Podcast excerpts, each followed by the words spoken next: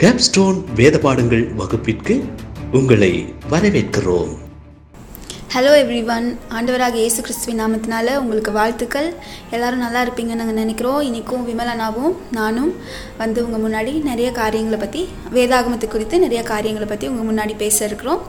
போன எபிசோடில் நம்ம பார்த்தோம் அஸ்திபாரம் ஏன் போடணும் அப்படின்ட்டு அஸ்திபாரம் சரியாக போடப்படாதனால ஆஸ் அ கிறிஸ்டியன் கிறிஸ்தவர் ஆகிய நாம் சந்திக்கிற ப்ராப்ளம் என்ன? குடும்பத்தில் அதுக்கப்புறம் சமுதாயத்தில் சபையில் சந்திக்கிற ப்ராப்ளம்ஸ் என்னன்னு பார்த்தோம். அஸ்திபாரம்னா என்னன்னு ஒரு ஷார்ட்டாக நம்ம பார்த்தோம்.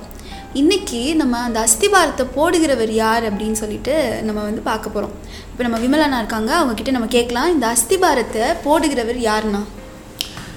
கண்டிப்பாக கடவுள் தான் அப்படின்னு கேட்டுட்ருக்கிற அனைவருக்குமே எல்லாருக்கும் தெரியும்.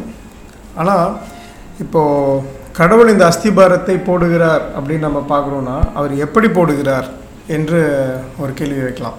இப்போ கடவுள் வந்து அஸ்திபாரத்தை எப்படி போட்டு இருக்கிறார் வேதாகமத்தில் அதுக்கு பதில் இருக்கா? இருக்குது எங்கே பார்க்குறோம்? ஆதியாகமத்தின் முதல் பகுதிகளிலேயே வந்து சிருஷ்டிப்பின் காலகட்டத்தெல்லாம் எடுத்து பார்க்குறப்போ கடவுள் வந்து மிக நேர்த்தியான ஒரு அஸ்திபாரத்தை மனித மனிதர்களுக்காக செய்திருக்கிறார். அதாவது நாள் ஒன்று இதுதான் இருக்கணும். நாள் ரெண்டு இப்படி இருக்கணும் நாள் மூன்றில் இதெல்லாம் இருக்கணும் அப்படின்னு சொல்லிட்டு வரிசைப்படுத்தி கொண்டே போய் கடைசியாக எல் மனுஷனுக்கு தேவையான எல்லா சூழ்நிலையும் உருவாக்கி கடைசி நாளில் மனுஷனை உருவாக்கியிருக்கார். அப்போது மனுஷன் க இந்த சிருஷ்டிப்பு பூமி எல்லாத்தையும் ஒரே வார்த்தையில் உண்டாக்கிறதுன்னு ஒரே நாளில் உண்டாயிருக்காதா? கடவுளுக்கு அந்த சர்வ வல்லமை இல்லையா? கட்டாயம் ஒரு நாள் செய்திருக்க முடியும். கட்டாயம் முடியும். அப்போது ஏன் வந்து இந்த சிருஷ்டிப்பை வந்து நாள் ஒன்று நாள் ரெண்டு அப்படின்னு ஒரு ஆறு நாள்ன்ற ஒரு ஒரு ஆர்டரில் ஒரு வழிமுறையில் கடவுள் கொண்டு வந்திருக்கார் அப்படின்னா கடவுளால் ஒரே நாளில் முடியாதுன்றது சொன்ன மாதிரி பதில் கிடையாது. அப்போ இதன் மூலமாக மனிதன் ஒரு காரியத்தை உணர்ந்து கொள்ள வேண்டும். என்னன்னா கடவுள் வந்து ஒரு ஒழுக்க நெறிகளோடு செயல்படுகின்ற ஒரு தேவன். ஒரு சிஸ்டமேட்டிக்காக செயல்படுற ஒரு கடவுள். ஒரு ஆர்டர்லி ஃபேஷனில் செயல்படுற ஒரு கடவுள். ஒரு லாஜிக்கல் ஒரு அந்த ஒரு ஆர்டர் இருக்கணும் அப்படின்னு கடவுளுடைய குணாதிசயத்தில் ஒரு பங்கை தான் நம்ம இந்த சிருஷ்டிப்பின் காரியத்தின் மூலமாக விளங்கி அதான் அந்த ஆதியாகமம் முதலாம் அதிகாரத்தை படிக்கும்போதே ஒவ்வொரு நாள் சிருஷ்டித்ததுக்கு அப்புறமா ஆண்டவர் சொல்வார் இது நல்லது என்று கண்டார் அப்படின்னு இருக்கும். கரெக்டு அப்போ ஆண்டவருடைய பார்வைக்கே அது நல்லது அப்படின்னா எவ்வளோ நேர்த்தியான ஒரு காரியமாக இருந்திருக்கும். கரெக்ட் எல்லாமே அப்போ ரொம்ப நேர்த்தியாக பரிசுத்தமாக சிருஷ்டிக்கப்பட்டது. எதுலேயுமே ஒரு சின்ன பிழை கூட கிடையாது. இன்றைக்கி நம்ம இந்த பூமியில் வந்து இவ்வளோ குறுக்கு நெடுக்கு இவ்வளோ வந்து முள்ளுகள் விளையிறத பார்க்குறோம் கலைகள் களைகள் உருவாகிறதெல்லாம் பார்க்குறோம் இதெல்லாம் அந்த காலத்தில் கண்டிப்பாக இருந்திருக்காதுன்னு நான் விசுவாசிக்கிறேன். ஏன்னா கடவுளோட சிருஷ்டிப்பில் எது ஒன்றுமே வந்து அதனுடைய பர்பஸை விட்டு விலகாமல் பாவம் இல்லாத ஒரு உலகமாக இருந்தது. அதான் மூணாம் அதிகாரத்தில் தானே நம்ம பார்க்குறோம். பாவம் பண்ணதுக்கு அப்புறமா தான் அந்த முள்ளுகளும் இனி பூமி முள்ளுகளையும் கலைகளையும் பிறப்பிக்க கடவுதுன்னு ஆண்டவர் சொல்லுவார். பூமியை சபிக்கும் போது சொல்லுவார். ஸோ அப்போ கடவுள் வந்துட்டு எல்லாவற்றையும் மிக நேர்த்தியாய் செய்கின்ற ஒரு தேவன். இப்போ நம்ம யோசிக்கலாம். கடவுள் வந்துட்டு முதல்ல மனுஷனை படைச்சு ஆறாவது நாள் வந்துட்டு புல் பூண்டுகளை படைச்சிருந்தா என்ன இருக்கும் அல்லது வந்து ரெண்டாவது நாள் வந்து மனிதனை படைச்சு சூரியனையும் நிலாவையும் வந்து ஆறாவது நாள் படைச்சிருந்தா ஒரு ஆர்டர் இருந்திருக்காது. ஒரு ஒழுங்கு இருந்திருக்காது. அப்போ கடவுளுடைய ஒரு முக்கியமான ஒரு குணாதிசயம் என்னன்னா அவர் போடுகின்ற திட்டத்தில் ஒரு ஒழுங்கு இருக்குது அந்த எக்ஸிக்யூஷனில் ஒரு ஒழுங்கு இருக்குது இப்போ நாம் கூட வந்து ஒரு காரியத்தை கையெடுத்து செய்யணும் அப்படின்னு நினைக்கிறப்ப கடைக்கு போயிட்டு ஒரு சில பொருட்களை வாங்கிட்டு வரணும் அப்படின்னு நம்ம நினைக்கிறோம். நம்ம என்ன பண்ணுறோம் முதல்ல வந்து என்னென்ன தேவையான பொருட்கள்னு ஒரு லிஸ்ட்டு எழுதுகிறோம் அந்த பொருட்களுக்கு ஒவ்வொரு பொருட்களுக்கு தோராயமாக எவ்வளவு காசு ஆகும் அப்படின்ற ஒரு ஒரு கணக்கு. ஒரு எஸ்டிமேஷன் நம்ம கிட்ட இருக்குது அதுக்கான அந்த காசை நம்ம எடுத்துக்கிறோம் இல்லை ஒரு ஏடிஎம் கார்டை எடுத்துக்கிறோம். அதோட தான் நம்ம கடைக்கு போகிறோம் ஒரு ஏற்பாடோட போகிறோம் அங்கே போய் அந்த கடையில் இந்தந்த பொருட்கள் இருக்கான்னு கேட்டு வாங்குகிறோம் பொருட்கள் சப்போஸ் அந்த கடையில் இல்லைனா அடுத்து எந்த கடையில் கிடைக்கும் அப்படின்னு சொல்லிட்டு நம்ம அந்த கடையை தேடி போகிறோம் போயிட்டு அதுக்கு சரியான ஒரு காசு கொடுத்து அந்த பொருள் நம்ம வாங்கிட்டு வரோம். அப்போது இதுலேயே வந்து ஒரு பிளானிங் இருக்குது வீட்டில் இருந்து நம்ம கடைக்கு போகிறதுக்கு முன்னாடி என்ன வேணும் அதுக்கு எவ்வளோ காசு வேணும். அதே மாதிரி நம்ம வெளியே போகிறப்ப நம்ம வண்டி போ வண்டியில் போகணும். அதுக்கு தேவையான பெட்ரோல் இருக்கா எல்லாத்தையுமே பார்த்து பார்த்து நம்ம செய்கிறோம் ஒரு இந்த ஆர்டரில் போனால் தான் நம்ம அந்த பொருட்களை வீட்டுக்கு கொண்டு வந்து சேர்க்க முடியும். சப்போஸ் கடையில் போய் நின்றுக்கிட்டு நான் வந்து என்ன பொருள் எனக்கு வேணும்னே தெரியாமல் நான் கடலில் நின்றுட்டு இருந்தா எப்படி இருக்கும்? என்னோட நிலைமை. சில நேரங்கள் நம்ம அதிகம் பண்ணுறோம் ஆனால் சப்போஸ் இப்படி யோசிச்சு பார்ப்போமே. கடையில் போய் நின்றுக்கிட்டு நம்ம வேணுன்ற பொருளை வாங்கிட்டு ஆனால் காசு இல்லைன்னா என்ன பண்ணுறது நம்ம ஏற்பாடாக வீட்டில் இருந்து வராமல் கையில் போதுமான காசு இல்லாமல் நம்ம பத்து பொருள் வாங்கணும். ஆனால் நம்ம கிட்ட வந்து அஞ்சு பொருளுக்கு தான் காசு இருக்குன்னா கண்டிப்பாக நம்ம அந்த நேரத்தில் ஒரு ஏமாற்றத்தோட தான் வீட்டுக்கு வரணும். அப்போது ஒரு சின்ன காரியத்திலேயே நம்ம வந்து இவ்வளோ நேர்த்தியாக செயல்படுறப்ப அவருடைய சாயலில் படைக்கப்பட்ட நாம் அவர் எப்படி அவ்வளோ நேர்த்தி அவருடைய காரியங்களை செய்திருக்கிறார்?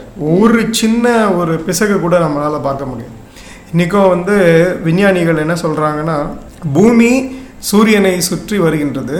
ஒரு பர்டிகுலர் டிஸ்டன்ஸில் பர்டிகுலர் ஆக்சஸில் சுற்றிட்டு இருக்கு. இப்போ அந்த டிஸ்டன்ஸில் கப்புள் ஆஃப் சென்டிமீட்டர்ஸ் சூரியனுக்கு சைடில் சேர்ந்து போனாலோ இல்லை சூரியன்ல இருந்து விலகினாலோ இங்கே மனித உயிர்களே வாழ முடியாத ஒரு சூழ்நிலை உருவாயிடும்னு சொல்லிட்டு சயின்டிஸ்ட் சொல்கிறாங்க அதான் சன் கிட்ட போச்சுன்னா வெப்பமாயிரும். சன் கிட்ட போயிடுச்சுன்னா இப்போ எரிஞ்சிடும் பூமி. தூரம் ஆயிடுச்சுன்னா ஐஸ் ஆயிடும். அதுதான் பூமியினுடைய நிலைமையா இருக்கு. அப்போ ரொம்ப நேர்த்தியான ஒரு ஒரு ரொம்ப எக்ஸாக்ட் பர்டிகுலர் புள்ளியில தான் வந்து பூமி இத்தனை வருடங்களாக சூரியனை சுற்றி கொண்டு வருகிறது. அப்போது அவருடைய கிரியேஷனில் இருக்கிற அந்த பர்ஃபெக்ஷனை நம்ம இதிலே பார்க்க முடியும். எவ்வளோ என்ன இந்த உலகத்தில் எத்தனை சூழ்நிலைகள் ஆனாலும் டிசம்பர் மாதம் தான் நமக்கு இந்தியாவில் இங்கே குளிரும் மே மாதம் தான் இங்கே வெயில் அடிக்கும். ஸோ சூரியன் அதனுடைய திசையை மாற்றுவதில்லை. வானங்கள் அதனோட அவருடைய மகிமையை என்றைக்குமே வந்து பொழிந்து கொண்டு தான் இருக்கிறது. நட்சத்திரங்களின் மூலமாக அவருடைய மகிமையை நம்ம பார்த்து கொண்டு தான் இருக்கிறோம். ஆகவே அவருடைய சிருஷ்டிப்பில் தர் இஸ் அ ஃபுல்ஃபில்மெண்ட் அவருடைய சிருஷ்டிப்பின் மூலமாகவே தேவனுடைய பல குணாதிசயங்களை நாம் அறிந்து கொள்ள முடியும். அந்த பெர்ஃபெக்ஷனுங்கிற வார்த்தை ஆண்டவருக்கு மட்டும்தான் பொருந்தும் இல்லைங்களா? கரெக்ட் நாம் செய்கின்ற காரியம் சில நேரத்தில் வந்து பெர்ஃபெக்ட்னு சொல்லுவோம். ஆனால் கொஞ்சம் நேரத்துக்கு அப்புறம் தான் தெரியும் அது பெர்ஃபெக்டாக இல்லையான்னு சொல்லிட்டு. நம்ம இம்பெர்ஃபெக்ட் ஆகிறதுக்கும் வாய்ப்புகள் அநேகமாக இருக்குது அப்போது கடவுள் செய்கின்ற எல்லா காரியமும் பெர்ஃபெக்ஷனாக இருக்குது ஒரு திட்டத்தை கடவுள் எடுக்கிறார் என்றால் அதை ரொம்ப நேர்த்தியாக அவர் வந்து செயல்படுத்தி கொண்டே தான் வருகிறார். அதை நம்ம வரலாற்றில் பல இடங்களில் பார்த்தாலும் முக்கியமாக நம்ம பார்க்கக்கூடிய இடம் எதுன்னா சிருஷ்டிப்பின் காலகட்டம். முழுக்க முழுக்க அது தேவனுடைய திட்டம். முழுக்க முழுக்க அவரே அதை எக்ஸிக்யூட் பண்றாரு. அவருடைய வாயின் யாரையும் ஈவன் அப்போ தேவ தூதர்கள் கூட முன்னாடி இருந்தாங்க. அவங்கள கூட கூப்பிட்டுக்க கூப்பிட்டுட்ட மாதிரி நமக்கு பைபிள்ல இல்ல. ஆமா. தேவதூதர்களை கூட அங்க எங்கேயுமே சிருஷ்டிப்பின் காலகட்டத்தில் சிருஷ்டிப்பின் தேவைக்கு யூஸ் பண்ணவே கிடையாது. அப்போது கடவுள் இந்த பூமியை எவ்வளவாய் நேசித்திருக்கிறார்ன்றதை நம்ம இதில் பார்க்க முடியுது மனித குலத்தை ரொம்ப ஒரு ஆழமான அன்பின் மிகுதியினால் இப்படிப்பட்டதான ஒரு சூழ்நிலையை உருவாக்கி இந்த தட்பவெட்ப நிலையில தான் மனிதனால் உயிர் வாழ முடியும். இந்த மாதிரியான பழஞ்செடி கொடிகள் இருக்கணும் இந்த மாதிரியான புல் பூண்டுகள் இருக்க வேண்டும். இரவுக்கு ஒரு சந்திரன் இருக்கணும் பகலுக்கு ஒரு சூரியன் இருக்கணும் இந்த மாதிரியான கிளைமேட்ஸ் வந்து வருட வருடந்தோறும் மாறிக்கொண்டே இருக்கும். மிருக ஜீவன்களை படைத்து அந்த மிருக ஜீவன்களுக்குள்ள ஒரு லைஃப் ஸ்டாக் அதுங்களுக்குள்ள ஒரு உலகத்தை உண்டாக்கி அதையெல்லாம் மேற்பார்வை செய்வதற்கு கடவுள் வந்து மனுஷனை அந்த ஆளுமைத்தன்மையோட படைத்திருக்கிறார். படுத்திருக்கு அதான் எனக்கு இன்னொன்று கூட ஞாபகம் வருது. இப்போ நமக்கு பிடித்தமான இப்போ யாருக்காவது பர்த்டேவோ இல்லை வெட்டிங் டேவோ அப்படிலாம் வந்ததுன்னா நம்ம அந்த அதுக்கு gift வாங்குறத பரிசு பொருளை வாங்குறத நம்ம மித்தவங்க கிட்ட கொடுக்க மாட்டோம். நம்மளே கடைக்கு போய் நம்மளே சூஸ் பண்ணி நம்மளே அதை பண்ணணும் அப்படின்னு நினைப்போம். அதே மாதிரி தான் ஆண்டவரும் நம்மளை ரொம்ப நேசித்தபடினால அவர் வந்து அவரே எல்லாத்தையும் செஞ்சுருக்காரு. கரெக்ட் யார்கிட்டயும் அந்த பொறுப்பை கொடுக்கல. அது ரொம்ப சிஸ்டமேட்டிக்காக செஞ்சிருக்காருன்றது தான் இன்றைக்கி நம்ம வந்து முக்கியமாக பார்க்க வேண்டியது. அதில் வந்து ஒரு மிக நேர்த்தியான ஒரு ஒழுங்கு இருக்குது முதலாவது வந்து ஒரு வெளிச்சத்தையும் இருளிலிருந்து பிரி பிரிந்த ஒரு காரியத்தை பார்க்குறோம். அதுக்கப்புறமா வந்து சூரியன் உண்டானது சந்திரன் உண்டானது என்று தண்ணீர் இரண்டாக பிரிந்ததை நம்ம பார்க்குறோம். இந்த மாதிரி எல்லா கால சிருஷ்டிப்பையும் பார்க்குறப்ப ஒன்றுக்கு ஒன்று முரணாக இல்லை. எல்லாமே அதன் அதன் காலத்தில் மிக நேர்த்தியாக செயல்பட்டிருக்கு. முதலாவதாக கடல் கடல்ல இருந்து தான் வந்துட்டு புல் பூண்டுகள் எல்லாமே நம்ம வளர்ந்து வர்றதை பார்க்குறோம். இன்னைக்கு கிட்டத்தட்ட சயின்ஸும் அதான் சொல்லுது. லை- உயிரினம் வந்துட்டு முதல்ல வந்து ஆம்ஃபிபியன்ஸ் அதாவது கடல்ல இருந்து தான் வந்து உயிரினங்கள் வருது அப்படின்னு அவங்க ஒரு தியாலஜி வச்சிருந்தாலுமே இட் இஸ் வெரி க்ளோஸ் அவங்க வந்து சொல்ற கதை எல்லாமே பார்க்குறப்ப ஈவன் சார்ல்ஸ் டாவினுடைய தீசிஸ் படி பார்க்குறப்போ சரி மனுஷனுடைய பரிணாம வளர்ச்சி என்று பார்க்குறப்போ சிங்கிள் செல் அமீபியால இருந்து இன்னைக்கு மனுஷனை உருவாக்கன்னு அவங்க ஒரு கோட்பாடு வச்சு சொன்னாலுமே அதுவுமே கடவுளுடைய சிருஷ்டி போது ஒற்று போகக்கூடிய ஒரு காரியமாக தான் நம்ம பார்க்குறோம். அப்போ இந்த ஒரு ஆர்டர் இல்லாம மனுஷனாலேயே வந்து கடவுளை ஒதுக்கிட்டு ஒரு புதிய ஒரு கோட்பாடை சொல்ல முடியாது. இன்னைக்கு அப்படிப்பட்ட சூழ்நிலை தான் கடவுள் மனுஷன் இருக்கான். கடவுள் இல்லாமல் இது எல்லாமே தானாக இயங்குது அப்படின்னு மனுஷன் சொன்னாலுமே கடவுள் உண்டு பண்ண அந்த ஆர்டர் தான் அவனும் ஃபாலோ பண்ண வேண்டியிருக்கு. ஒரு பிக் பேங் உருவாச்சு. அதுல இருந்து தான் இந்த ஒரு துகள் தான் பூமி. அந்த பூமிக்குள்ள இப்படி எல்லாம் தட்பவெப்பம் மாறுச்சு அப்படின்னு. ஆனா இது எல்லாத்தையும் கடவுள் நேர்த்தியா சிருஷ்டிக்கான்றதை அவன் பிலீவ் பண்ணலனாலும் இதே சேம் ஆர்டர் ஃபாலோ இந்த ஆர்டர் இல்லாம அவனால ஒரு புது ஆர்டரை கிரியேட் பண்ணி எல்லாத்தையுமே அவனால ப்ரூவ் பண்ண முடியல. எவ்வளவு பெரிய சயின்ஸான சயின்டிஸ்டாக இருந்தாலும் அதை செய்ய முடியல. அதுதான் வந்து இதில் நம்ம பார்க்க வேண்டிய ஒரு பியூட்டி அப்போ கடவுள் வந்து மிக நேர்த்தியாக பண்ணிருக்கிறது அந்த காரியத்தை. அதே மாதிரி வேதாகமத்தில் கடவுள் அவருடைய திட்டத்தை எப்படியெல்லாம் எக்ஸிக்யூட் பண்ணுறாருன்னு இன்னொரு ஒரு எக்ஸாம்பிள் நம்ம பார்த்தோம் என்றால் நோவாவினோட கதை உங்களுக்கு தெரியும். ஆமா நோவா கிட்ட வந்து அந்த அளவுகள் எல்லாம் கொடுப்பாரு. எவ்வளோ கரெக்டாக நே நேர்த்தியாக அதை செய்யணும் அப்படின்னு சொல்லிட்டு அளவுகளெல்லாம் கொடுக்குறாரு. அந்த பேழை வந்து அத்தனை பேர்த்தையும் அக்காமடேட் பண்ணுற அளவுக்கு அந்த பேழை இருந்தது. அப்போ ஆண்டவர் வந்து எவ்வளோ பர்டிகுலராக அதை வந்து செஞ்சுருப்பார். மேபி ஒரு ஒரு வருஷம் ஒரு வருஷம் சில மாதங்கள் வந்து அதுக்குள்ளே இருந்திருக்காங்க அப்படின்னு பார்க்குறோம்.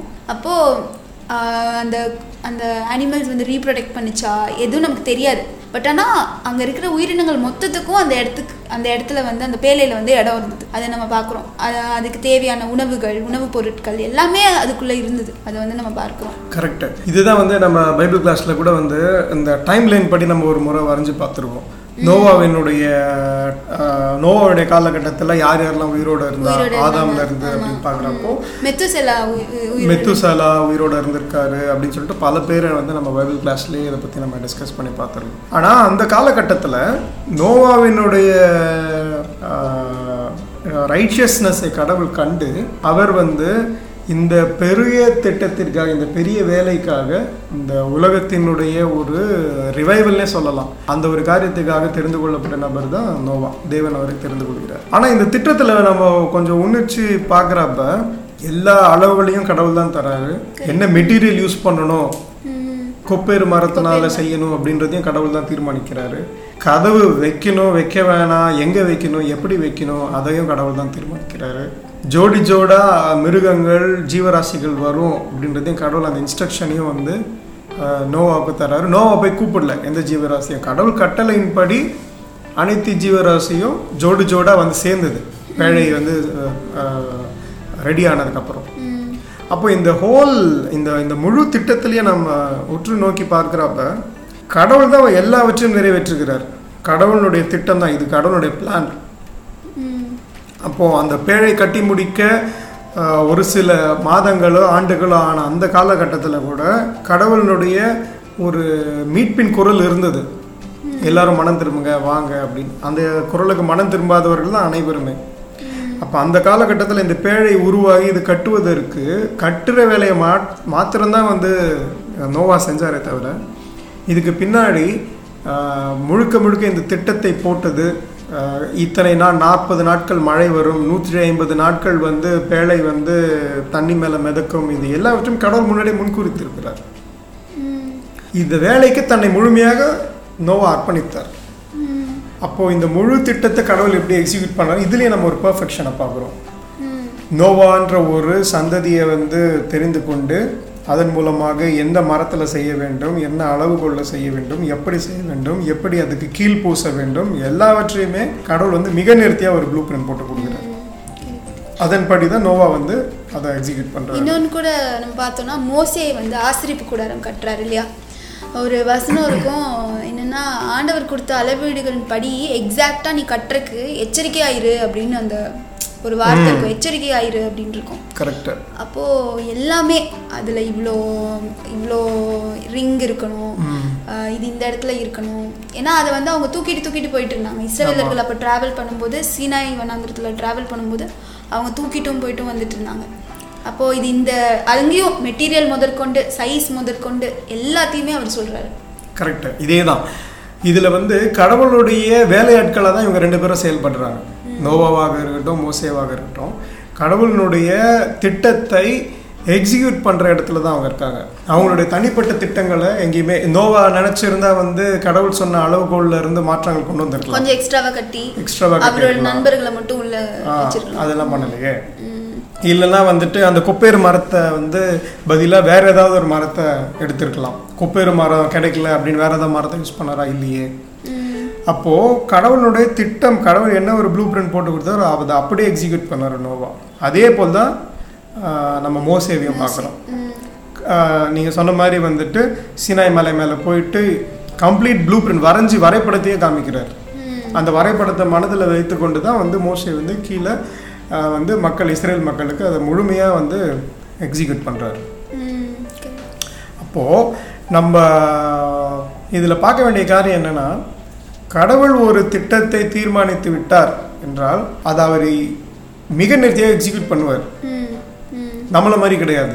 நம்ம எவ்வளோ வந்து பிளான் பண்ணுறோம் திடீர்னு ஒரு கல்யாணம்னா லீவ் போட்டு போயிடும் ஆமாம் இல்லைன்னா வந்துட்டு நமக்கு ஒரு முக்கியமான ஒரு நிகழ்வு செய்யணும். ஒரு ஒரு ஹாலிடேவே பிளான் பண்ணுறோன்னு வச்சுப்போமே.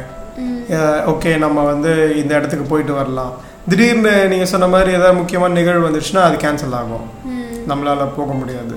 இல்லை ஒரு இடத்துக்கு வந்து இத்தனை மணிக்கு வரோம் அப்படின்னு நம்ம சொல்கிறோம் சில நேரங்களில் நம்மளால் அதை எக்ஸிக்யூட் பண்ண முடிய மாட்டேங்குது. அநேக கார காரணங்கள் உலக காரணங்கள் என்னவாக வேணா இருக்கலாம். இந்த மாதிரி நாம் தீர்மானிப்பது ஒன்றாக இருக்கிறது ஆனால் நடக்கிறது ஒன்றாக இருக்கிறது. ஏன் அப்படின்னா இந்த சுச்சுவேஷன் மேலே நம்ம கண்ட்ரோல் கிடையாது. நாம் எப்போ அந்த கடவுளுடைய அந்த ஆளுமைத்தன்மை போல நாம் எல்லாவற்றையும் கண்ட்ரோலில் வச்சு நம்ம செய்கிறோமோ அப்போ தான் நாமளும் நேர்த்தியான சில காரியங்களை நம்ம வாழ்க்கையில் செய்ய முடியும். அது வேறு சப்ஜெக்டாக இருந்தாலும் நம்ம இங்கே வந்துட்டு கடவுளுடைய வேலையாட்களாக செயல்படுறப்ப கடவுள் நம்மை அவருடைய திட்டத்தில் இணைத்துக் கொள்கிறார். நாம் நம்முடைய திட்டத்தை வைத்து கடவுளுடைய திட்டத்தில் இருந்து வழி விலகி நமக்கென்று ஒரு தனியாக ஒரு திட்டத்தை வச்சுட்டு செயல்பட்டோம்னா கடவுள் அதை அங்கீகரிப்பது கிடையாது. அதே போல் தான் இன்னைக்கு வந்து இன்னைக்கு கடவுளுடைய திட்டத்தில் நாம் எப்படி இணைஞ்சுக்கிறது? எப்படி அன்னைக்கு மோசேவோ நோவாவோ இணைஞ்சுக்கிட்டாங்களோ நாம் எப்படி இணைந்து கொள்வதுனால கடவுளுடைய பிரதான திட்டம் இன்னைக்கு என்ன எக்ஸிகியூஷனில் இருக்குன்னா சபை. அப்போ இந்த சபையில் நம்முடைய பங்கு என்ன? சபையோடு நாம் எப்படி இணைந்து கொள்வது? அப்படின்றது மிக அவசியமாக இருக்குது ஏன் அப்படின்னா சபையை நம்ம கட்டல. முதல்ல அதை நம்ம தெரிஞ்சுக்கணும். சபை தேவன் அவருடைய சபையை கட்டுகிறாருன்றதான் மத்திய பதினாறு பதினெட்டில் வாசிக்கிறோம். இந்த கல்லின் மேல் என் சபை கட்டுவேன்னு சொல்றாரு. இன்னொன்று சபை அப்படின்னா என்னன்னா நம்ம நினச்சிக்கலாம் ஒரு கன்ஸ்ட்ரக்ஷன் ஒரு பில்டிங்கு அப்படின்னு நினச்சிக்கலாம். ஆனால் சபை அது கிடையாது. அது வந்து ஒரு தனி நபர் ஒரு கிறிஸ்தவனாகிய ஒரு தனி நபரை வந்து குறிக்கிறது தான் சபை. கரெக்டு ஸோ தேவன் அவருடைய சபையை கட்டுகிறார் அப்படின்றது உண்மையாக இருக்குது அதே நேரத்தில் ஒன்று கொரிந்தியர் மூன்று ஒன்பது நம்ம எடுத்து பார்க்கும் பொழுது ஆனால் அவர் அவருடைய பூமியின் பிள்ளைகளை அவருக்கு உடன் வேலையாட்களாக தெரிந்து கொண்டிருக்கிறார்ன்றதை நம்ம பார்க்குறோம். அப்போது இந்த சபைன்ற இந்த ப்ராஜெக்டில் சபைன்ற இந்த தேவனுடைய திட்டத்தில் நாம் வந்து அவரோட உடன் வேலையாட்களாக இருக்கிறோம். அப்போது இந்த உடன் வேலையாட்கள் அப்படின்னா இப்போ நமக்கு என்று ஒரு தனிப்பட்ட திட்டம் இருந்துச்சுன்னா எப்படி நம்ம உடன் வேலையாட்களாக இருப்போம்? அப்போ இந்த சபைன்றது ஒரு வேளை வந்துட்டு சபையை கட்டுகிற வேலை அல்லது வந்து தேவனுடைய திட்டத்தில் சபையினுடைய பங்கு போதகருக்கு மட்டும்தான் இருக்குன்னு சில பேர் நினச்சிக்கிட்டாங்கன்னா அதுவும் தப்பு. ஏன்னா நம்ம முன்னாடியே சொன்ன மாதிரி வந்து நாம் சபையாக இருக்கிறோம் நம்மிடையே இருக்கிற ஐக்கியம் தான் சபை. கிறிஸ்து தான் இந்த சபைக்கு தலையாக இருக்கிறார்.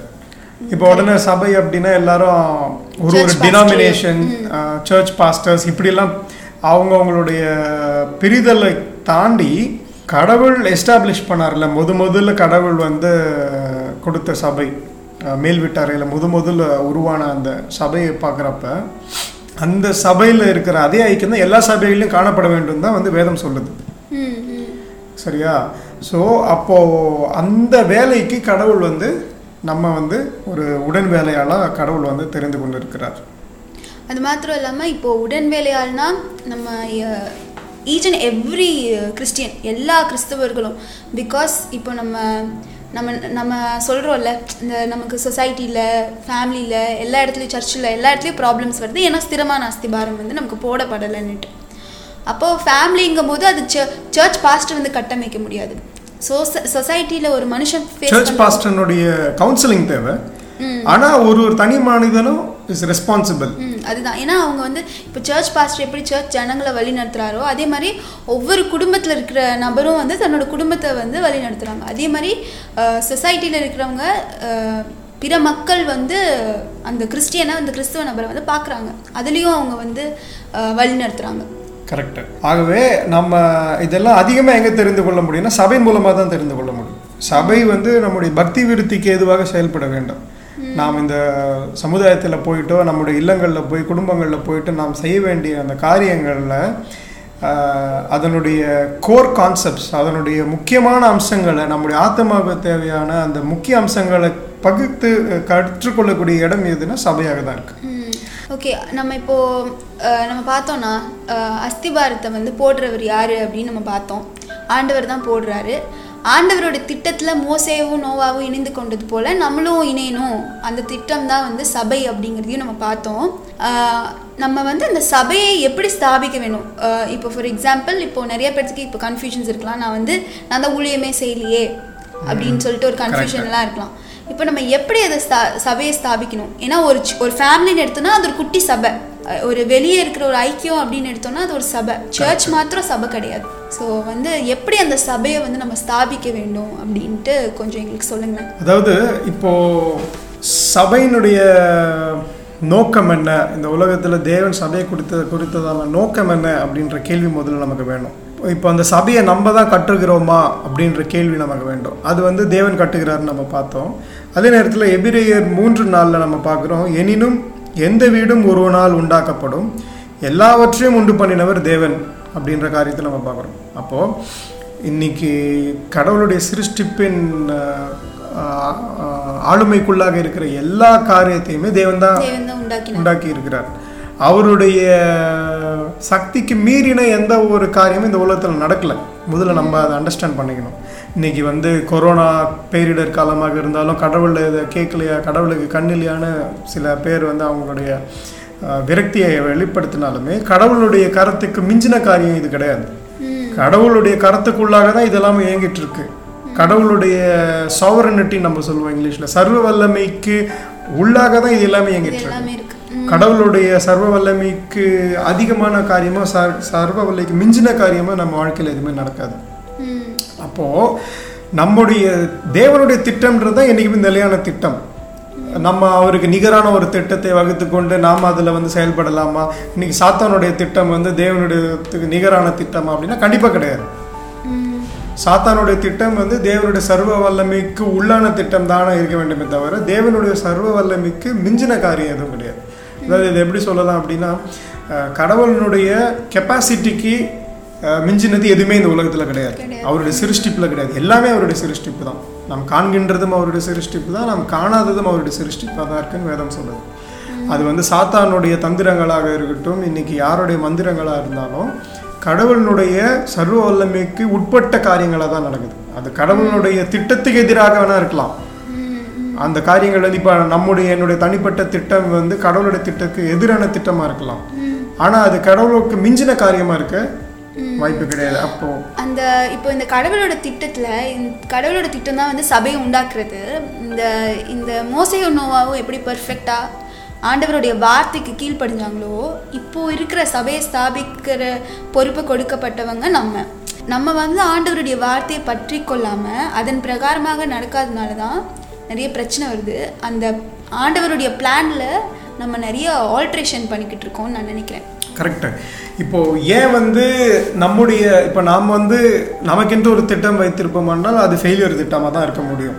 ஃபெயிலியர் திட்டமாக தான் இருக்கும். கடவுளுடைய திட்டத்தில் நாம் எப்படி இணைந்து கொள்வதுன்றதை மாத்திரம் தான் நம்ம பார்க்கணும். அதுதான் ஒவ்வொரு தனிப்பட்ட நபரனுடைய ஒரு பொறுப்பாகவும் இருக்க வேண்டும். அப்போ கடவுளுடைய திட்டம் என்றால் என்ன அப்படின்றத ஒரு மனுஷன் வந்து உணர்ந்துக்கணும். நாம் வந்து நம்முடைய தனிப்பட்ட திட்டங்களை கடவுள் அங்கீகரிப்பது கிடையாது. நம்ம ஃபார் எக்ஸாம்பிள் ஒரு பாபிலோன் கோபுரத்தின் கதையை கூட நம்ம வந்து எடுத்து பார்ப்போம். அதில் வந்து பார்க்குறப்ப வந்து கடவுள் பர்பஸ்ஃபுல்லாக போயிட்டு அந்த பிளானை வந்து மனுஷனுடைய அந்த பிளானை வந்து நிராகரிக்கிறார். அவங்களுடைய வார்த்தைகள் எல்லாம் மாற்றி விட்டுறார் அப்போ அதுலேருந்து நாம் என்ன புரிந்து கொள்வோம் என்றால் கடவுள் ஒரு திட்டத்தை வைத்திருக்கிறார். மனித குலம் பல்கி பெருக வேண்டும்.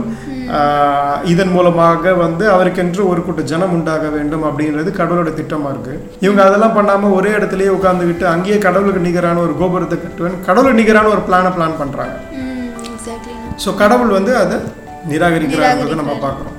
அப்போ நம்முடைய யோசனைகள் மூலமாக நம்முடைய சொந்த திட்டங்கள் மூலமாக கடவுளை நம்ம என்றைக்கும் ப்ளீஸ் பண்ண முடியாது. கடவுளுடைய திட்டத்தை அறிந்து அதுக்குள்ளாக நம்ம நம்ம வந்து எப்படி நம்ம ஜாயின் மாத்திரம் தான் ஜாயின் பண்ணிக்கிறோம் நமக்கு தெரிஞ்ச மாத்திரம்தான் நம்மால் வந்துட்டு கடவுளுக்கு உகந்த ஒரு வாழ்க்கையை வாழ முடியும் அப்படின்றத நமக்கு வேதம் சொல்கிறது இதில் கடவுள் தன்னுடைய திட்டத்தை என்ன சூழ்நிலை இருந்தாலும் மாற்று மாற்றுவதற்கு அனுமதிப்பது கிடையாது. ஆஹ் எடுத்துக்காட்டா வந்துட்டு சொல்லணும்னா ரொம்ப ஒரு எமோஷ்னலான மூமெண்ட் எடுத்துக்கலாமே. கிறிஸ்துவானவர் வந்து சிலுவையில் வந்து தொங்கிக் கொண்டிருக்கிறப்போ அவர் முன்மொழிந்த ஒரு வார்த்தை ஏலோ ஏலோ இல்லாமல் சபக்தானே என்று. என் தேவனே என் தேவனே ஏன் என்னை கைவிட்டீர். கரெக்ட் அந்த வார்த்தையில வந்து கடவுளுக்கும் அவருக்கும் அந்த நேரத்துல கடவுளினுடைய அந்த உறவு துண்டிக்கப்பட்டு இந்த முழு உலக உலகத்தினுடைய பாவம் அவர் மேல் சுமத்தப்பட்டது. அதனால தான் வந்து நம்ம ஒரு வசனத்தை பார்க்குறோம். அவர் நமக்காக பாவமானார் அப்படின்னு சொல்லிட்டு. அவர் வந்து ஒன்றும் அறியாத சுத்தக்கண்ணர் அந்த மொமெண்ட்டில் தான் வந்து நமக்காக அவர் பாவமானார்ன்றதை பார்க்குறோம்.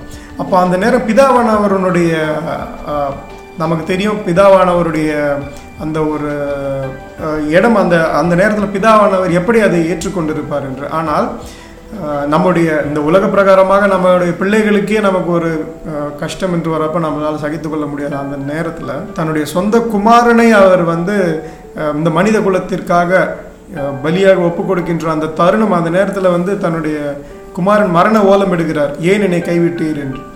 அதை கூட தாண்டி தம்முடைய திட்டம் நிறைவேற வேண்டும். அதன் மூலமாக மனித குலம் மீட்படைய வேண்டும் என்ற அந்த ஒரு திட்டத்தோட எக்ஸிகியூஷனை நம்ம பார்க்கணும். கடவுளினுடைய அந்த ஒரு மெக்னானிமிட்டி என்று ஆங்கிலத்தில் சொல்லுவோம். கடவுளினுடைய அந்த ஒரு தன்மையை வந்து நம்ம அந்த இடத்துல வந்து உணர முடியுது. எல்லா எந்த காரணத்தினாலையும் அவர் போட்ட திட்டத்தை பின்வாங்காதவர் அதை மாற்றிக்கொள்ளாதவர் அப்படின்றத நம்ம ரொம்ப அதிகமாக பார்க்குறோம் அதே மாதிரி இஸ்ரேல் ஜனங்க கூட ஆண்டவருக்கு ரொம்ப பிடிச்சமான ஜனங்கள் தான். ஆனால் வனாந்திரத்தில் எத்தனை பேர் இறக்குறாங்க? அதே மாதிரி அந்த அவங்க சிறையிருப்புக்குள்ளே போகிறது ஆண்டவர் ஆண்டவர் வந்து எரேமியா தீர்க்கதரிசி மூலமாக சொன்ன வார்த்தையை அப்படியே நிறைவேற்றுறாரு. சே பாவம் என் ஜனங்கன்ட்டு அவர் விடலை. அப்படியே நிறைவேற்று ஏன்னா அவர் நீதிபரர். ஸோ அவருடைய அந்த குவாலிட்டிக்காக அந்த ஒரு குவாலிட்டியை நம்ம அந்த நேரங்களில் பார்க்க முடியாது. அப்போது கடவுளுடைய திட்டத்தில் நாம் எப்படி இணைந்து கொள்ள வேண்டும்? அதுக்கு நமக்கு வேத திட்ட வேதத்தினுடைய சரியான அஸ்திபரம் நமக்கு போடப்பட்டு இருந்தால் மாத்திரம்தான் அது வந்து நம்முடைய நாம் எக்ஸிகியூஷனை பற்றி பேச முடியும். அப்போ நமக்கு சரியான வந்து ஒரு அஸ்திபாரம் இருந்தால் தான் நாம் போய் செயல்பட முடியும். அப்போ கடவுள் தன்னுடைய சபையை ஸ்தாபிச்சிட்டாரு. கடவுள் தன்னுடைய வேலைகள் எல்லாம் செய்து வேணும் ஆனால் இந்த சபையை விஸ்தாரிக்கிற இந்த வேலையை மனிதர்களாகிய நம்மிடையே அந்த ஒரு பொறுப்பை கடவுள் கொடுத்துருக்கிறார். அது வந்து வெறும் போதகர்களுக்கு மட்டும் அப்படின்லாம் நம்ம ஒதுக்க முடியாது. ஒவ்வொரு தனி மனிதனுக்கும் இந்த தேவன் கொடுத்த இந்த சபையை இந்த உலகத்தில் இருக்கிற அனைவருக்கும் போயிட்டு சீட் பண்ணக்கூடிய அந்த பொறுப்பு எல்லாருக்கும் இருக்கு. விதைக்கக்கூடிய அந்த பொறுப்பு ஒவ்வொரு தனி மனிதனுக்குமே இருக்கு. ஆகவே அதை பற்றி இன்னும் நாம வந்து வருங்காலங்களில் அதிகமாக பார்ப்போம். அது வரைக்கும் நேர்களே நீங்கள் உங்களையும் ஆண்டவருடைய திட்டத்தில் எப்படி இணைச்சிக்கிறது அப்படிங்கிறத பற்றி யோசிங்க. ஆண்டவருடைய வார்த்தையை நன்றாக படித்து புரிந்து கொள்ளுங்க. ஒரு சரியான புரிதலோட வாசிங்க. அன்டில் தென் நானும் விமலா நாவும் விடைபெறுகிறோம். நன்றி. Thank you Thank God bless you